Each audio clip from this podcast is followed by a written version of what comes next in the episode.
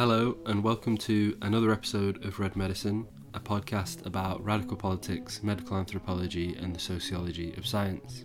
This episode is actually the last episode of 2022, uh, and I just want to say thank you to everyone who listened and supported the podcast throughout this year. I'm really looking forward to producing even more conversations and episodes throughout next year.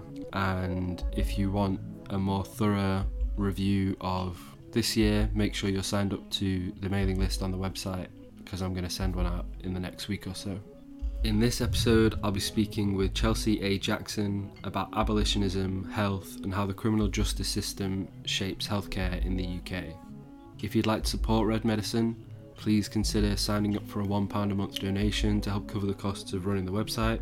You can also support the podcast by giving it a five star review on Spotify or Apple Podcasts, or just posting and sharing the podcast on your social media.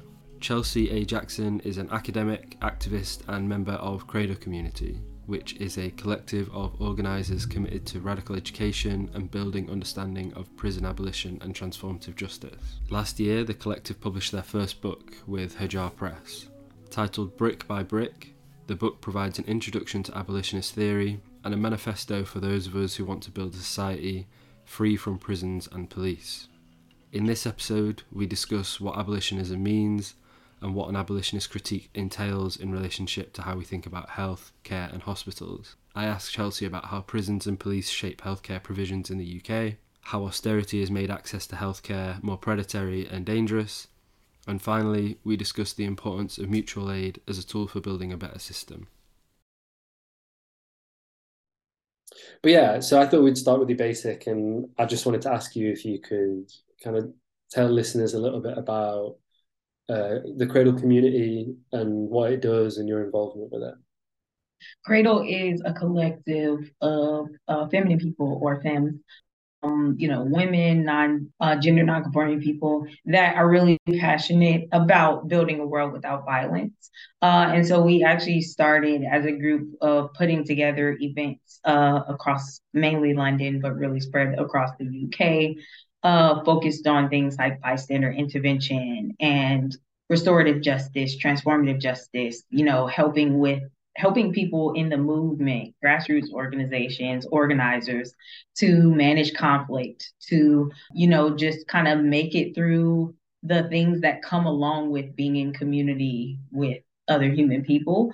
And in that process, and also our commitments to abolition and kind of bringing all these different vantage points from you know direct organizers to uh, my background as an academic uh, you know other academic social workers creatives um, and that all of us kind of bring in different perspectives to to the collective and that ultimately we share this vision of like an abolitionist world which is one yes, without prisons uh, and police, but also without like extreme poverty and like domestic violence and you know uh, rape chronic illness. Like these are also things that we see as being abolished and it's not just about getting rid of the prison. So for me i joined cradle in 2019 and it's been really one of the most enriching experiences of my life because one just being around other humans who are like passionate about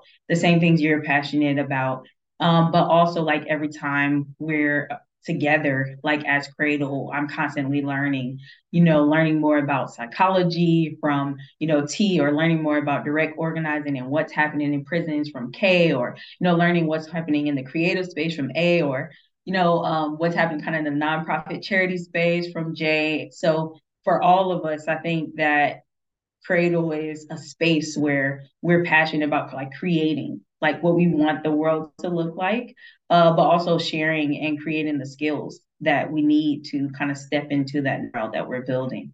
Mm, yeah, and uh, last year, you know, one of the things you created as a collective was this book, Brick by Brick.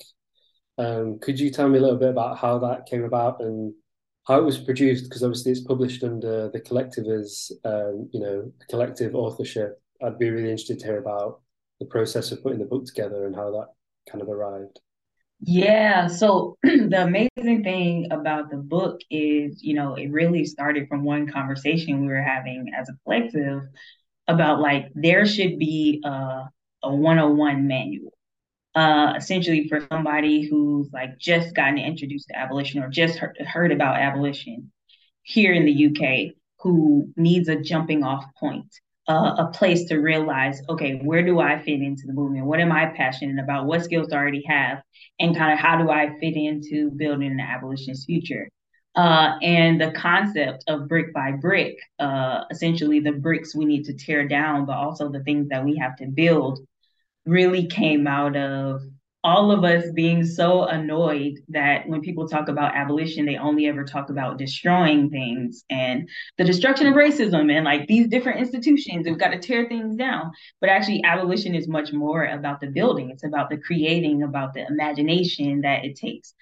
And so the last piece was recognizing that like all of us agreed that this book should exist uh, but none of us would have been able to write it alone. Uh, and even we didn't write it just within the collective. We also engaged with so many, you know, organizers and groups and uh, individuals who also contributed in these kind of panel interviews that we did because we didn't want to like have extractive interviews where it's just kind of one on one and we're just kind of taking things from people and putting it in the book. We really wanted it to be in these group discussions so that someone was coming to contribute to the book, but they were also leaving with things because they were there with other food justice organizers or land justice organizers, you know, or um, people coming from inside. So for us, taking a collective approach to everything was like on a basic level aligned with our politics because also we I think individually and collectively recognize that there's a lot of ego in the left and in the kind of social justice space. And there are a lot of, you know, professional, you know, activists and advocates and people who, you know, are really have become individual icons and almost like celebrities. And that we didn't want that to take away from the concepts we were talking about uh, and actually recognizing that writing it as a collective gave us that ability to bring in all of our ideas for no one person to kind of be the voice or the face of abolition, but really to recognize that this is a collective movement that's already happening. Um, and then the actual process of writing the book. So we work with an incredible uh, woman run publishing house uh, called Hajar Press. And they were so incredible. I mean, they supported us so much. Like, I'm neurodivergent. I have ADHD, and like a few other members of the collective are also neurodivergent. And so there are times where we were just not able to work within like the typical publishing kind of structure of like, oh, you have to have a deadline by this day, and like you need this chapter by this day. So they were so flexible with us. And again, as a collective, there were times where we had meetings and we are like, guys, no one's written their chapters. Like, what's up? Are we gonna do this book or not? Like, you know, like, mm. come on, guys. If we're gonna do it, let's do it. If we're not, let's not. And those points of where, you know, as an individual, it's so easy when, you know, we are dealing with things like, you know, housing insecurity, we are dealing with finance, we are dealing with the pandemic. All this is happening while we're writing. And so if we didn't have each other, the book wouldn't have gotten written. Uh, and so now it's even still like shocking to me. And I think I forget sometimes that we wrote a book and we're like, oh, wait, we wrote a book. And, you know, um, it's still out in the world reverberating uh, and, and impacting. And it's doing exactly what we hoped, which is giving people that introduction, that first step into what actually is abolition in the UK. What does it look like? And how do we, how do I get involved? Yeah. and I mean, it is an introduction, but it's also like very far reaching and you're touching on really wide ranging aspects of everyday and maybe not so everyday life. But that being said, the prison is still central or, or the carceral system, the criminal justice system is still central to the critique. Could you explain why that's so important and why that is one of, if not the, you know, center of the critique of an abolitionist critique? Yeah, absolutely. And I'll have a lot of fun answering this question as a as a criminologist as well. So the first piece of it is that one of the primary functions of prisons is to disappear people. Is to disappear unwanted people. It's to disappear people who are coming out of care. It's to disappear uh, homeless people. It's to disappear poor people and migrants uh, into foreign national prisons. And so a lot of what the state does is hide uh, its violence that happens in the criminal justice system by putting people out of sight, out of mind. Uh, and then we do when we do hear about people in prisons, uh, you know, we're seeing like, oh my gosh, they have tellies in their cells. Like, how dare they uh, have, you know, be able to watch television? Or, you know, it's always kind of an outrage point of like, how dare these people have access to this thing? How dare they have an open prison? How dare they be able to work jobs? You know, that's the only time that we really see or interact with people who are in prison in in kind of the mainstream. So in abolition, it is so important that we center uh, the people, the very people that the government is trying to disappear out of our sight and mind, out of our view of, you know, who's entitled to human rights. Um, so again, like all the things that we're fighting for on the outside, such as like women's rights, contraceptives, you know, trans uh, liberation, you know, climate justice, uh, healthcare, as we'll talk about shortly. Uh, these are all things that uh, are really being concentrated uh, in a lot of ways, the worst of the worst of those experiences the, is in the prison. But the second piece is that the prison really impacts and shapes a lot of our lives, even though we're outside and we've never been to prison. So, for example, the fear of going to prison, the fear of going to prison and the manipulation of, of that process gives, for, for example, police officers power. So we're more likely to be compliant with the police officer or less likely to challenge them or question them when they're doing something because we don't want to run the risk of going to that bad place. Um, and also I think the, the the other thing about abolition is for me, it's like, why are we thinking about getting rid of prisons? Because one of the hardest problems we have in our society is violence, is harm. And you know, the right likes to paint abolitionists like we are living a la la land and don't uh, like understand that violence happens to people. Uh, but actually, it's the opposite. It's like, wow, if we target the prison, which is like a source of so much violence and is a place where so many people are saying when they participate in certain types of violence, and it's also a site of violence of the state. Like so much violence happens in prison that that if we really want to live in a nonviolent society, how can we have a place where we concentrate violence? You know, it kind of like count it, it like cancels each other out. So it puts the onus on us to imagine what do we need to do to address violence? Because concentrating it and just locking everyone in one place and kind of trying to put it out of sight and out of mind, it has not worked. Um, and it's not going to work. Um, and so that's the other reason that we really have to center the prison because we don't actually think about how we build a nonviolent or anti-violent society. And if we can't start in the prison, then we'll never be able to actually imagine that, what that can look like. I wanted to ask as well, in putting together the book, in putting together the book, but also more generally the work that you've done as a collective, you know, it's it's been happening alongside the kind of George Floyd uprisings and uh, a kind of increased focus um, on the Black Lives Matter movement and the kind of broader racial politics that that encompasses. I mean, it's a it's a huge question, but kind of how have you observed that moment and how has it impacted the work that you've done?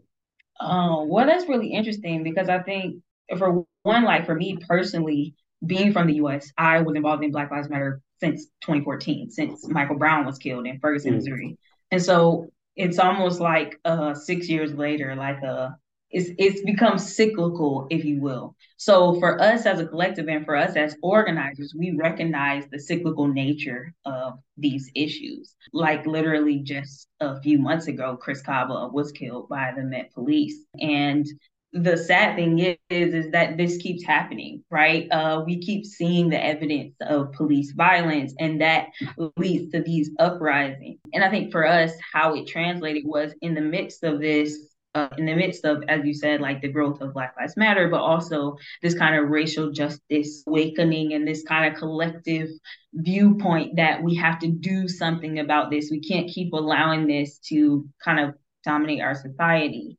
Um, but there also was what we experienced was like a real desire to separate the UK from the US. Mm. So just a year after George Floyd is murdered, you have the um, the Sewell report come out that says there's no institutional racism in the UK, right? Uh, it's this real desire to like separate America and their issues with race and racism from from the UK, which as an American I find fascinating because I'm like, how do you guys think Americans got there?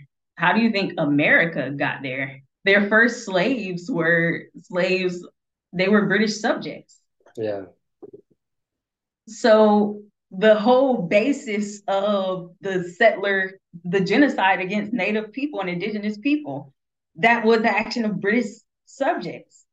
So for me, it's also that in recognizing this broader awakening of race is really important for us as a collective to keep connecting it back to colonialism, to keep collect- connecting it back to slavery and imperialism and white supremacy. And we did that throughout the book because, in so many ways, it's like the history has been chopped up. Um, and there's no understanding of like how a thing like George Floyd could come to happen. How could why would there be a million people in the streets of London saying Black Lives Matter? Like how could that all happen?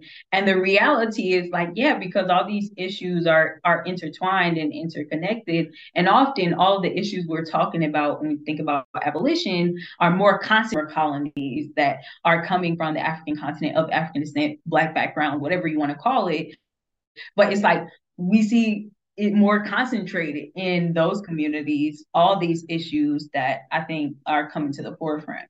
Mm. Yeah, it's, it's it's great that you raised that actually because my next question was going to be about the, the importance of kind of specificity to the UK context. And it's interesting that you've come from the, the US to the UK and you can have, you know, a really interesting view on it. But, you know, how important is it to be really kind of specific to the kind of national context, but then also kind of the community context in in, in the work that you do?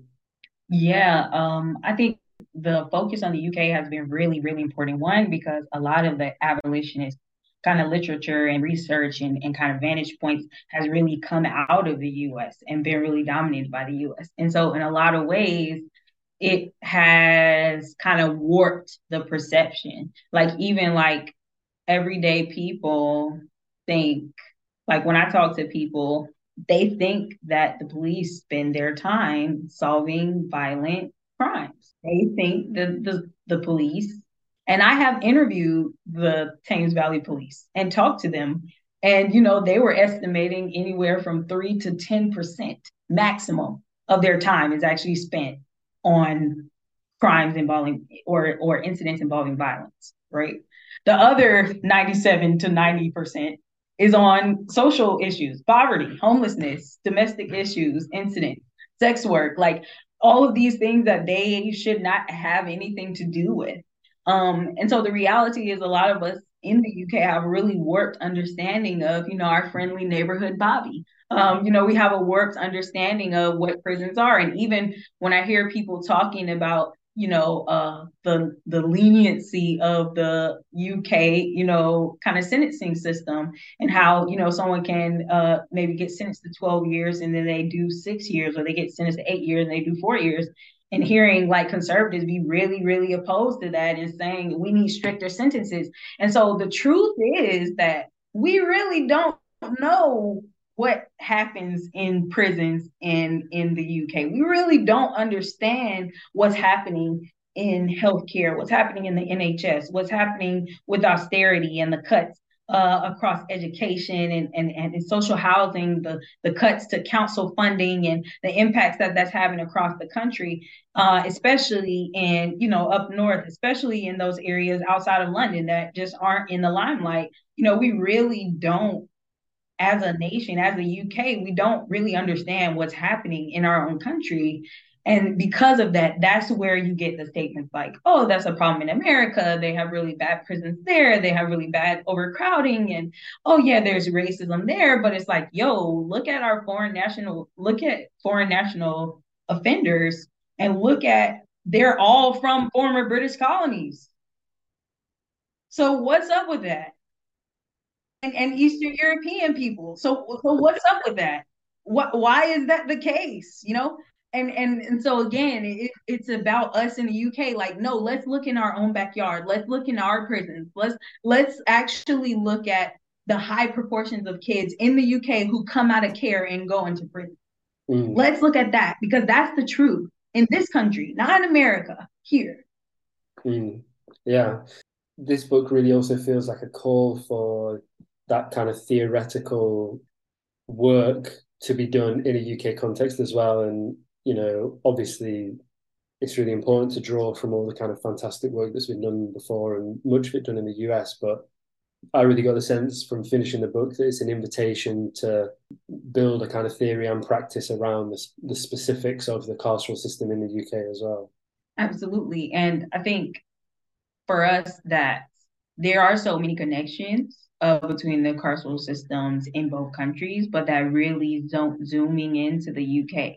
And here's the other thing: like, it's not just about the terrible things. Like, it's not just about the prisons and the healthcare in prison and the experiences of women and it's also about the incredible things. It's about the mutual aid groups. It's about the food justice organizers. It's about the community kitchens and community fridges that are spread all across. It's about the incredible groups that are leading walks and taking people out into the countryside and getting people back involved with nature and doing urban gardening and and the you know people organizing with education and no more exclusions and, and fighting you know a joint enterprise. And so it's all of these incredible organizers and groups and, and grassroots and leaders across this country who are also transforming you know the incredible strength of unions and the power. Uh, so there are many things that are actually an advantage uh, in the uk and that that also what we wanted to illuminate as well in the second half of the book like yo there are so many incredible initiatives and things and people who are already doing this work who are already creating the abolitionist world right now today. Um, and you can find someone no matter where you are in the country. And if you can't you know you can start your own. You can start your own cop watch. You know there are resources for that. And so that was the other thing for us. It was really about empowering people, like you said, to really feel like, hey, no, this is something that's happening here now, and I can dive in and get involved. Mm. So I want to ask you one more thing before we move on to more kind of specific stuff around kind of care, healthcare, and medicine. Just to really kind of like solidify all the stuff we've kind of talked about in this sort of first part of the discussion, I wanted to ask you how important to abolitionism the this kind of shift away from punishment and blame towards kind of accountability and transformation is and, ha- and how that kind of shift encapsulates um, kind of so much of what is in the book and in the work that you do. On the one hand it's just like the shift is about hope but on the other hand the shift is about survival. It's about hope because in order for me to like believe in the world as a black queer neurodiverse immigrant woman i have to think that yo these systems right are not always going to be in place. Like to a certain extent for us as a collective because of our lived experience and like the bodies that we exist in um and the way that we are dealing with capitalism like we have to focus our energies towards what we can build. We have to think about uh, what comes next because it's for our own uh, kind of vision. And in order to be able to see myself in this world in 20 years, things have to be really different. In order to be able to see, you know, myself bringing children into this world, this world has to be really different. And so that requires me right now to be imaginative. But then on the other side about survival, it's literally like our day to day, just making it is also about moving the needle on this because the other reality in this country is like nobody is far away from being homeless especially mm. we're going through a cost of living crisis right now nobody is far away from being locked up nobody is far away from you know experiencing housing insecurity not knowing how you're going to pay your gas bill hell some of us are doing that now no matter how good jobs we have or how much education we have right so mm. the reality is like yo we have to look forward. We have to look at something else because we can clearly see that this is not working, even for those of us who play by all the rules. Um, so it's really for me, as far as like personally, is such a hopeful and it's a thing that gives me like that helps me get out of bed in the morning. Like it's a thing that helps me. Abolition is that thing that helps me feel like, no, no, no, we can like, okay, we can win. Like, no, we can do this. We can, mm. we, we can make things better. And, you know, I was very angry when I was an activist before I learned about abolition, before I became an abolitionist. And I was just like a racial justice activist. And I was a criminal justice reform activist and academic and researcher. And when I was writing about criminal justice reform, I was depressed as hell. when I was like protesting in the mayor's office in Atlanta, trying to, you know, get them to release nonviolent offenders, like it's so depressing to take such a slim view of these issues. And actually, what gives you the like that that breath of fresh air is like, whoa, no, taking an expansive view and being like, hey, wait, we could change a lot of things, not just one thing or kind of tinker around the edges. What was it that uh, shifted your kind of political consciousness around that? Was there a particular event or kind of conversation or community that helped pivot your way of thinking? Um, for me, initially, actually, it was a conversation with my dad because he asked me, he was like, I always hear you talking about what you're fighting against, like racism and misogyny and climate deniers and stuff, but what are you fighting for? And uh, I actually came to the UK looking for abolition because in the US, there weren't any criminal justice degrees where you could actually learn about abolition. It's like a academic like research project or anything. And so when I came here and I studied Oxford, I'm like, okay, wow, like I have a professor who's an abolitionist, um, Mary Bosworth, and, and she works in immigration but still it was it was to me that light bulb and then actually one of the first kind of abolitionist type events that I went to on Oxford campus is actually how I met one of the members of Cradle. And a few months later, I actually joined the collective. So it was that, it was abolition that brought me into this feminist collective, into this kind of world of of imagination. And I'm so excited about it because, like I said, I was like hella depressed. And I know there are so many people out there, like, the more you learn about the systems and how screwed they are, the, the less you want to do this whole life thing, the less you want to, like, you know, participate in it. And what organizing, mutual aid, abolition, like, um, what these things give is like oh no, this is what I'm here for. No, no, no, we can do this. And I think just on a basic level, like when so many of us are coping with, you know, anxiety, depression, like the the fact that the seasons are changing, we're going into winter right now. It's getting dark at like 3 p.m. Sometimes you just need something to give you a little room. And like abolition, a lot of times is that thing. Definitely. I mean, that's quite a nice place to kind of turn and talk about care and health and, and all these things that kind of run through so much what you do. It runs throughout the book. There's you know there's so much stuff about different aspects of health and care. I thought maybe kind of keeping with this conversation about the specificity of the UK um, sort of set against the US discourse. The UK healthcare system is uh, in some ways radically different to the US system, and in, in some ways they, they sort of share certain qualities. But in terms of the UK system, how do carceral logics, the prison system, the police, how do they shape healthcare in this country? Or I mean, that's a big question, but you know, how how can we start to think about that relationship? Well, I think one of the main ways that we talk about this in the book is through a reactive approach. So, in the same way that police don't prevent bad things from happening, they're called after the bad things happen already. Uh, and we take a similar approach to our health as human beings. Uh, and so we have a very reactive and prescriptive view of, of healthcare uh, rather than a holistic and preventative view uh, of healthcare. And it's like, it's literally, you could use healthcare as an analogy for the world and for abolition and say, okay, our society is a body, and we only decide to respond when that body has high blood pressure or when that body breaks its knee or you know when that body has a mental breakdown mm. Whereas we could be taking care of that body's mental health the whole time. You know, we could be stretching that body. We could be feeding that body the nutrients it needs and water and giving it sunlight and fresh air and all of those things that we know we need as human beings. So on a really basic level, like it's like the same approach that we take to crime, violence, harm, social problems is the same approach we take to sickness and unwellness in our bodies. Uh, it's a very reactive and a lot of times destructive approach. Uh, you're dealing with this ailment, so let me give you this medication, which is now going to give you these other six ailments because of the side effects. And then it's also going to have a negative effect on your stomach lining because you're going to have to take this three times a day. So that might give you stomach ulcers. So now I need to give you medication for the ulcers. And now, you see? Mm. And so we've gotten into this.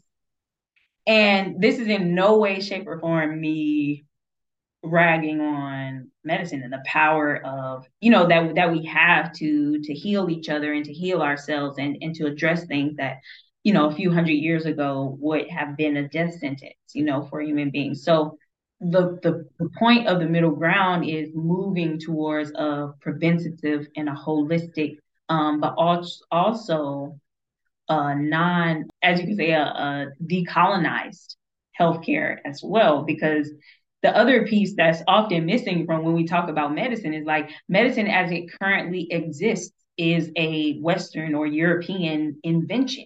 Um, you know, even going back to the Greeks, doctors take the Hippocratic oath. Hippocrates, Hippocrates went to Africa. He went to, you know, he went to Egypt, he went to these places to learn about medicine and then brought that back mm. to Europe and spread that information. So the reality is that medicine and these things have never only been concentrated in Europe. Have never never only been concentrated in England. It's just been um, designed in a very specific way, in a colonial way. And so when we think about things like BMI, that's based on a concept of an ideal body type, which is a colonial concept. When we think about concepts like hysteria, which is based on the control of, of women, and women who are having sexual urges or women who are upset or women who are talking back to their husbands being locked into insane asylums. And so we see how healthcare was used as an instrument of kind of like the imperial project and the creation of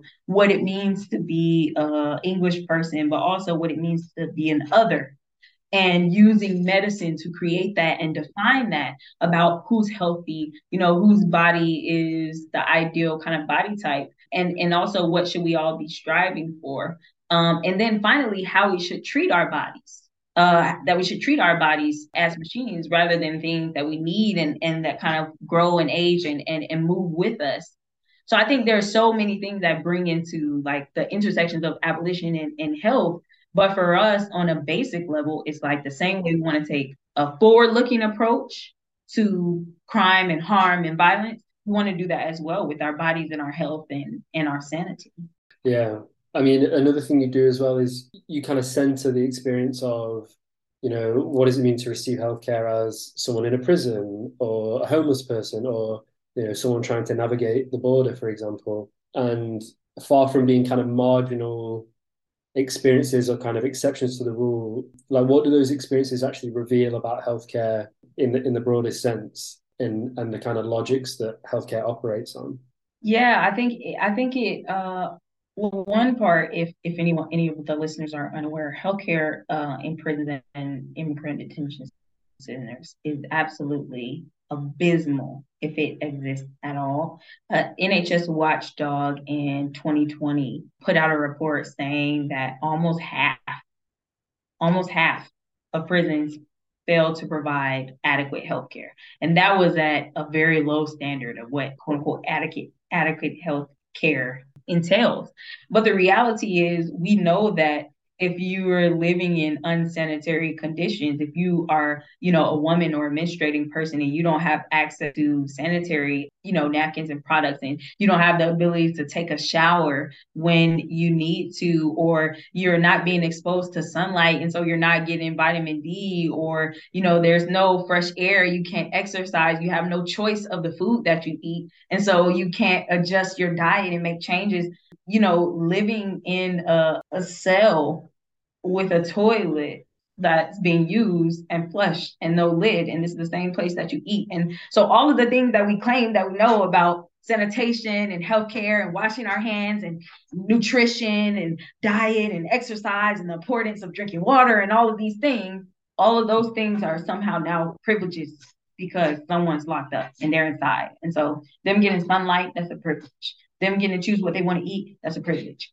You know them getting to drink water or take multivitamins or take iron because they have an iron deficiency or they're anemic, that's a privilege.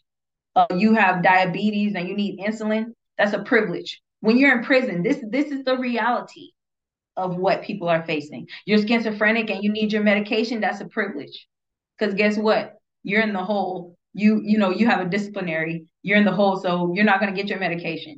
These are the types of things that are happening to people day in day out. So then when we come to the outside, and we look at the NHS and we look at things like a 136 suite where someone who's having a mental breakdown is able to be, you know, restrained by mental health workers or by police officers in this kind of unit that's just for the purpose of like being a holding tank. And that after this certain period of time, I'm, I'm not sure if it's 36 hours or 48 hours or what it is, um, that they can either put you into jail or prison and and essentially like it's this pathway. So when we look at like what's happening inside of prison and then we compare that to what's happening outside we start to see like okay maybe this is why austerity is chipping away at the nhs so much. Like what are we actually considering our adequate standard of healthcare mm. like wait okay. And and and the thing for me that really blew my mind was when i was studying criminology learning about the concept of the total institution and that actually a hospital and a prison in the terms of how they run and how they operate and hierarchically and the way they're they're designed it's not that different and then when we look at companies like Sodexo that provide the, the food in hospitals and also in prisons in mm. this country, it's not that different. So we start to see all these connections that are kind of being hidden from us that really and and then one of the main things that I think is a personal ache of mine is like GPs, like how hard it is to get basic information from your GP about like what's happening with your own body. Mm. And then imagine that you're someone who's in prison and you have no idea what's going on with your health. You're being gaslit um, because you know you're a black woman or a black man and it's perceived that you don't feel pain, right? So these are the realities that people are facing inside, but also outside. Um, and we're seeing that bleed across. Mm. Yeah, and you touched on there as well as a little bit earlier that you know the kind of regime of austerity that has just become the kind of norm in this country is you know basically meaning more and more functions of the state are being handed off to the police when they're they're not adequately trained or you know well adjusted enough to actually address you know the issues at hand i mean like could you talk a little bit about what you know what kind of cascading effects that has and like you know what are some of the kind of the effects of that austerity policy? Yeah exactly. And and i really appreciate uh the question as austerity policy because austerity is a political choice. Uh you know when jeremy hunt I always have to make sure I say his actual name and not the one that me and my friends call him. Um, when he said that we have to make tough decisions, right? And we need to tighten our belt. The belt he's tightening is social care. The belt he's tightening is universal credit. The belt he's tightening is support for for for children, young people coming out of care. The the the the the belt he's tightening. He's never tightening the belt on on the tax loopholes. He's not tightening the belt on non-domicile status. He's not tightening the belt on the national insurance contributions of people who earn more than 150,000 pounds a year. No, no, no, no. That's not where we tighten our belt. We tighten our belt with the poorest among us, the most disposable among us, those who are struggling. And the most disgusting thing is those are the people who are most reliant on our social systems, our social care, on the NHS, on these type of systems. And so when you're like me and you're neurodivergent and you go to the NHS and they tell you there's a two-year, two-year waiting list for you to even be screened. What do you do? Where do you go? And then we wonder why people are on the side of the road having a mental health breakdown and then being arrested. Mm. Well, maybe because they can't get the care that they need. You know yeah. what I mean? And yeah. so to me, it's almost like infuriating because it just feels like, yo, look at this. It's like when we're making these cuts, where are we making cuts? Where, where are we making snips? Because we're certainly not snipping the the budgets of the home office.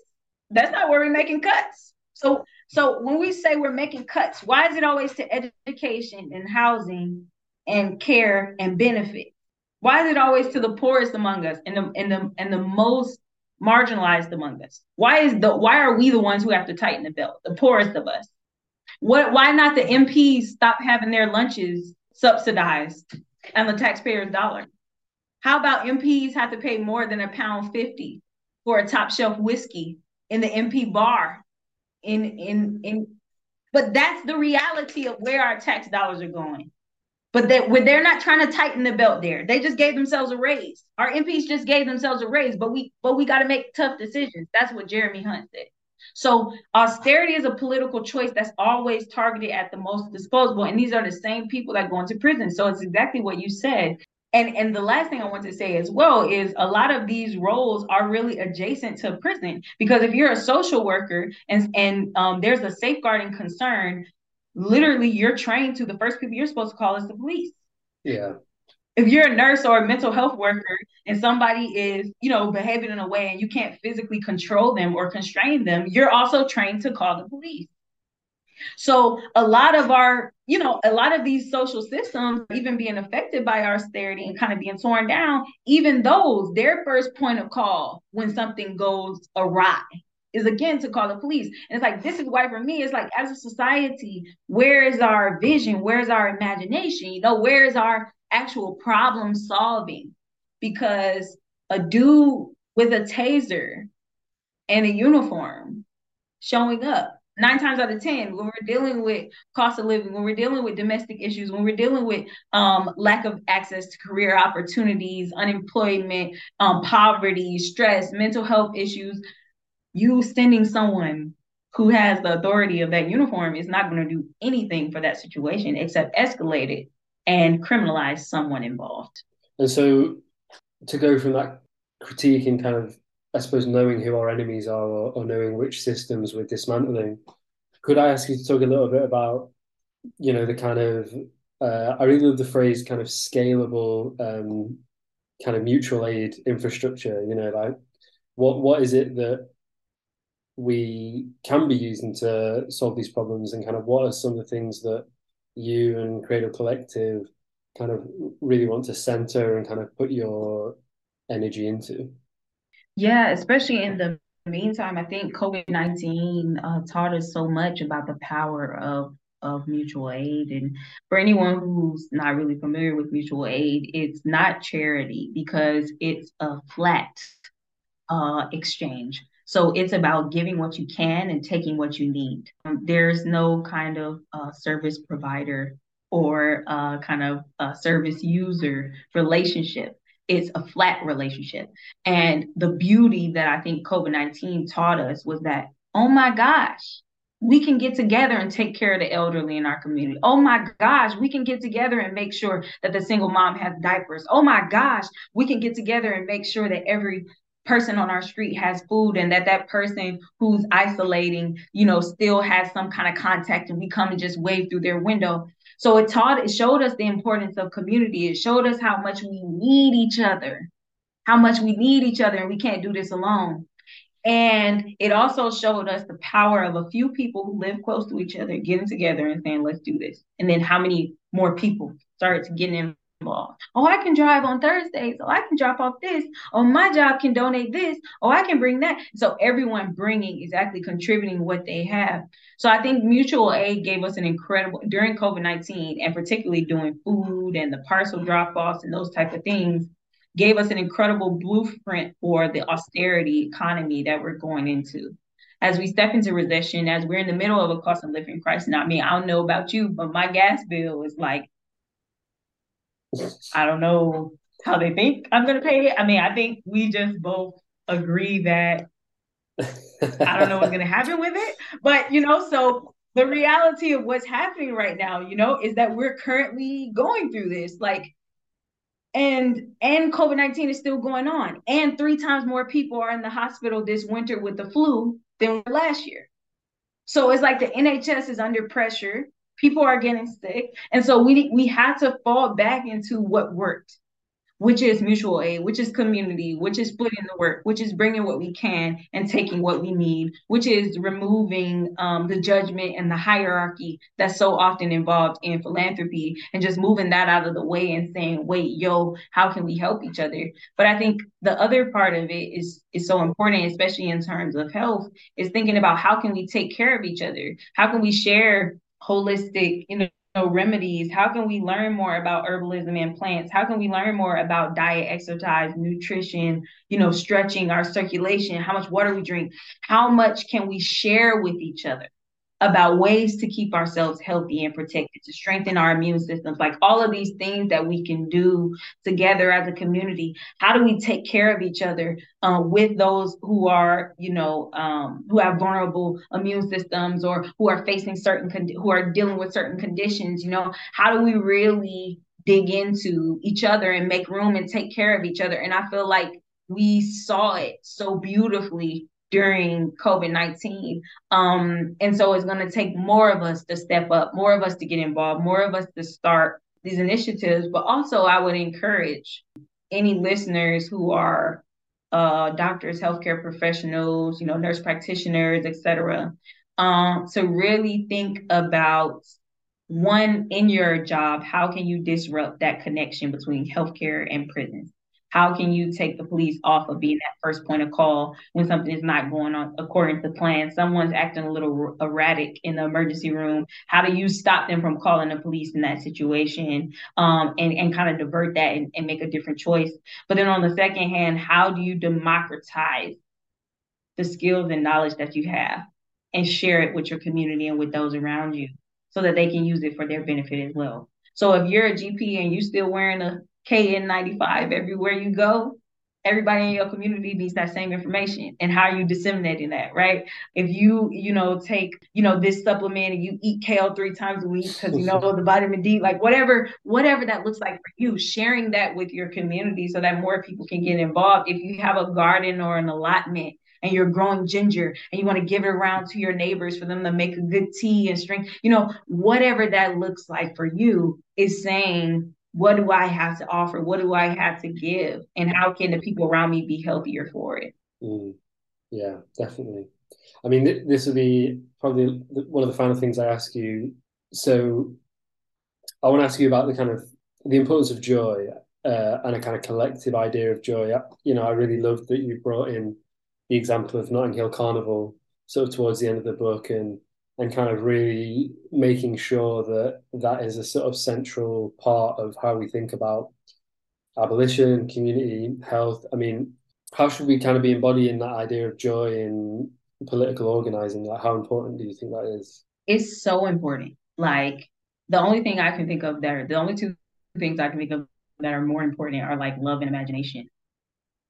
Patience is also really important, but the reason I say like joy is so important is exactly when I was talking earlier about being depressed, but also being angry. The more you learn about how fucked up things are, it's a right. It's like it's a righteous indignation. It's the it's a righteous rage. Like you're justifiably pissed off about how things are. You're justifiably pissed off about what's happening to marginalized people and what's happening in your own community. Maybe what's happening to you you're pissed off about it, and you should be.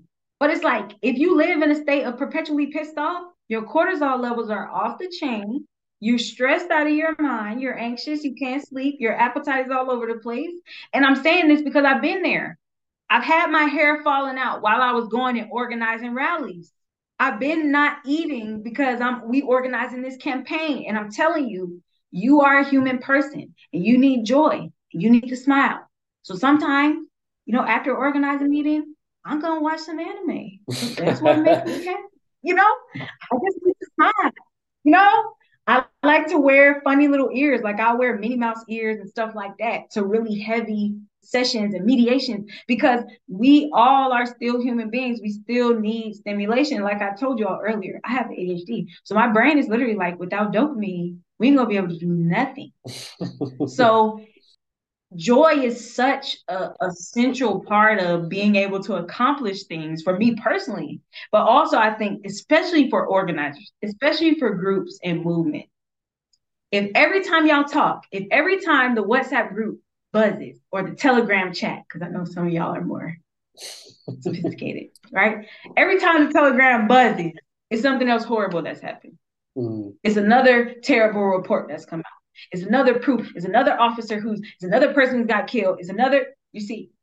Mm. So everything that becomes associated with this movement and with change and with social justice becomes draining, becomes depressing, becomes down. And no, we can go on walks, we can have fun, we can play a game. Like when we first started Cradle, we would have our meetings on, um, and this is like early, early pandemic, so I'm aging myself here. But we would have our meetings on House Party, just because it was fun and like we could high five each other and like put hearts and like play games and make our heads super huge. And we were doing that because just meeting on Zoom was like starting to feel like draining. So the importance of joy is for us just as individual humans, our whole lives can't just be around work.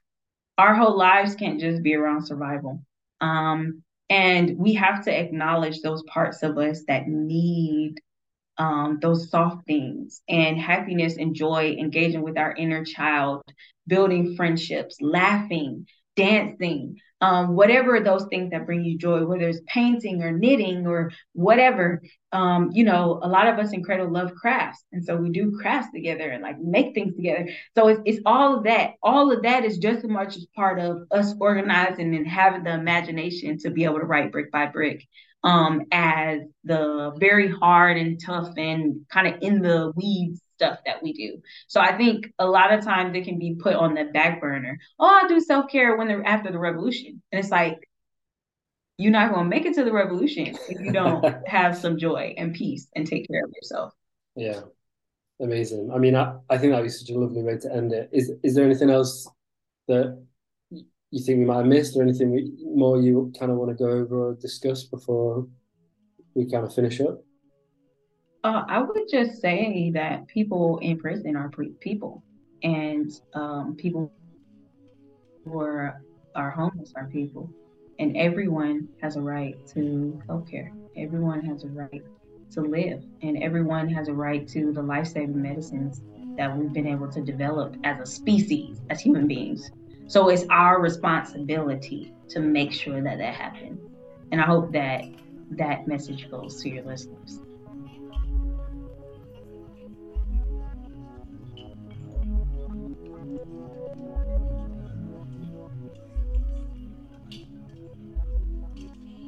Thank you for listening to Red Medicine, and thank you to Chelsea for such a lovely conversation. If you enjoyed this episode and would like to stay up to date with Red Medicine, you might like to follow the podcast on Twitter at red underscore medicine underscore underscore, or sign up for the monthly newsletter at www.redmedicine.xyz forward slash supplement. Thanks again for listening.